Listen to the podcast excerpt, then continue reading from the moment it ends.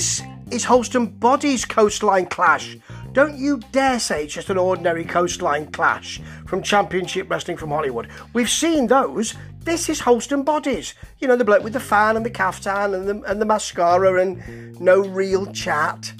Him. He's in there right at the beginning, showing that he has no real chat. There's a little angle with somebody. I saw him last week, can't remember who he is. He comes in to sort of say something and then goes again. He's got his back to the camera. We don't hear it, and it's a really basic, poor start. And then you've got Holston Body, of course, as I've just said, who doesn't really have any kind of witticisms in him. Yeah. Let's get on to the matches. Richie Slade, who is the Hollywood Heritage title, part of Beef Candy, versus Jordan Cruz. Now, Beef Candy have been um, choosing their own opponents recently. So they gave Jordan Cruz the golden ticket by smacking him in the face with a chair on the Go Home show, and he's got a tooth missing. Now I don't know whether he normally does anyway, or and they're doing it for the angle, or whether they actually knocked a tooth out, but it doesn't half add something to this match and it is a pretty good match to start with. Some lovely moves, including a massive bulldog off the apron onto on Cruz, a really nice uranage on the apron from Slade as well. Cruz gets up there with just his last ounce of energy, it seems, and it's a fantastic superplex. But Slade comes back with a really sweet tornado DDT for a two count. But out of nowhere, really, Cruz wins with a sit down powerbomb and he's shocked to be winning. So I was shocked as well. Didn't think he was winning this, but you know what? They've knocked his tooth out, so they might, as, they might as well give him the belt. And I think he could be a really vanilla belt holder. There's not much about him. He looks good. That's about it. I don't think they can do much with him, and I suspect he won't be holding it for very long. Get to the orthodontist, mate. Next is CC Chanel with 2x4 in hand. Tough guy versus Viva Van. Now we know we've we've had that for quite some time. Viva Van has been um, someone that they that that Holston Body and uh, Mr. Iovine, is it Jamie Iovine? Yeah, have been uh, again, I'll say it again. Jamie Iovine wanted people in his stable. He already, he already had uh, CC Chanel signed up, and Heather Monroe was being signed up as well because she was in. Uh, she had Holston Body in her corner, and then they attacked both CC Chanel and Heather Monroe's gone, it seems, so they could sign up Viva Van, who they also wanted to sign up. Well, if you want to bolster your your empire, don't lose two to get what. Do You know, I've said it before, and uh, the maths still don't work up.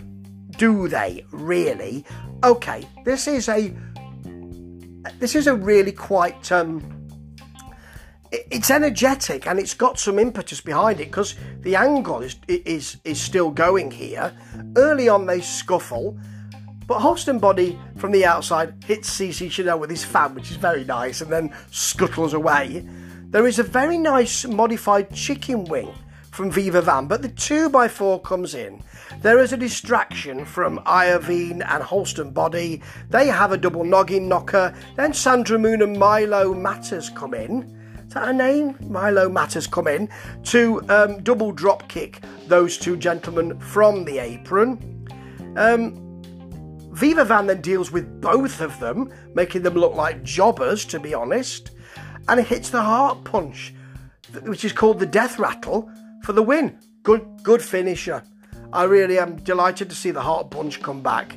It's a good, energetic match. Viva Van is moving forward, we know that. The ending was a little bit nothing special. It was a bit um, a bit dusty, if you will. And um, Pro Shingle, Car Shield.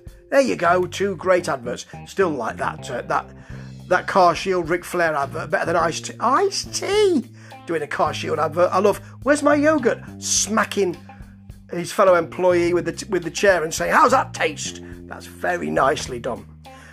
Main event for this night is a last man standing. Now, I don't know about this angle because I haven't been watching Championship Wrestling from Hollywood recently. I've just come back in. Naughty Steve. Naughty, naughty. Yes, I knew. And this is a last man standing match with Jack Banning and Jordan Clearwater, the Golden Boy, who apparently have both been suspended because they couldn't uh, be in the same room together without them beating each other up and other strange matters in that way. So they brought them together and given them 15 minutes. It's a last man standing match. Yeah, it's not really great. It stays in the ring. It's it doesn't give you any big events here. There's nothing that you think, my God, that would cause a 10 count.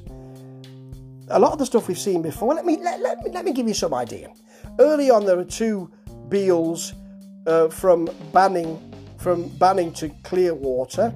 He laughs, Clear uh, Banning laughs. Clearwater spy a spine buster on Banning on a trash can. Seen that before. Clearwater then gets a table, sets it up in the centre of the ring.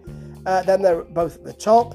Banning goes for a power bomb out of the table, uh, out of the corner through the table. Clearwater fights. Banning hits a low blow, then gets Clearwater on his shoulders and hits a very nice Death Valley driver through the table. That is a nice move, and I suppose it might cause a 10 count, but it's just that the bar has been raised by so many other federations recently. He just watches, he sits and watches Clearwater, which is nice trying to get up. He's up at nine. Banning can't believe it.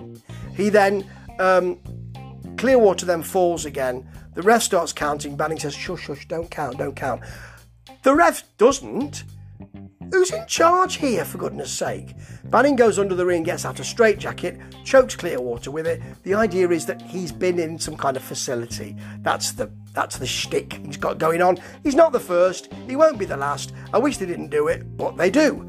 Uh, he then puts the straitjacket on Jordan Clearwater, ties it up so Clearwater can't use his arms. He then proceeds to use kicks, a headbutt, and bites him. Looks a bit stupid, to be honest. You know, as, as he's called an armless man in an ass kicking contest, that's not ideal either, really. It does make him look a bit foolish, to be honest. Banning goes out and gets a chair, swings it at Clearwater, who gets his foot up. The chair rebounds against Banning. Apparently, that's called the Midas touch. If that's a finisher, it's just a kick. It's not even a drop kick, is it? Anyway, and there's a 10. Banning, who is this supposed mentally ill psycho, is put down by, put down by a chair shot for 10. He must have a glass jaw. And that's your main event for night one. That main event was not great. The other matches leading up to it looked energetic, looked like they really meant something, and were really setting up well. That main event just let all of that energy out, I'm afraid. Didn't seem like they meshed well together. Didn't seem like there was much point. I didn't see the lead up, so maybe there was more point and I missed it, but you know what? I'm not buying that at all. And that means that this first night of Holston, but Holston Body, who's supposed to be very good at what he does, um, has a a four out of five because it could have been a four and a half. Um, but that last that main event didn't half, didn't stink the joint up, but there was a bit of a whiff. Let's see what night two brings. Cha cha.